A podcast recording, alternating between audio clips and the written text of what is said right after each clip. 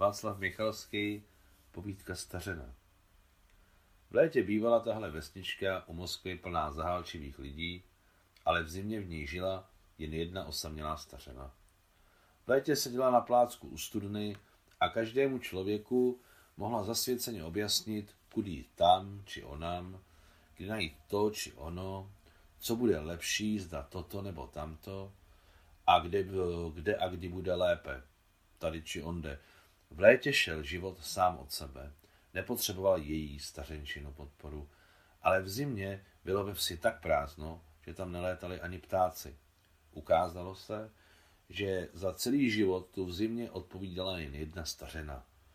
Každý boží den, od slunka do slunka, vyšlapávala ve sněhu cestičky od studny k cizím, důkladně zamčeným domů.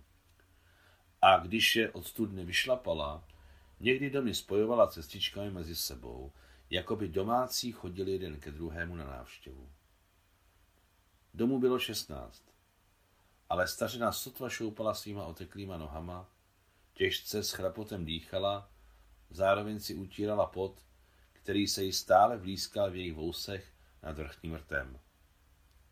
Stařina byla vodnatá a silná, ale žila dlouho. A když umřela, té samé noci byly všechny cestičky zasypány sněhem.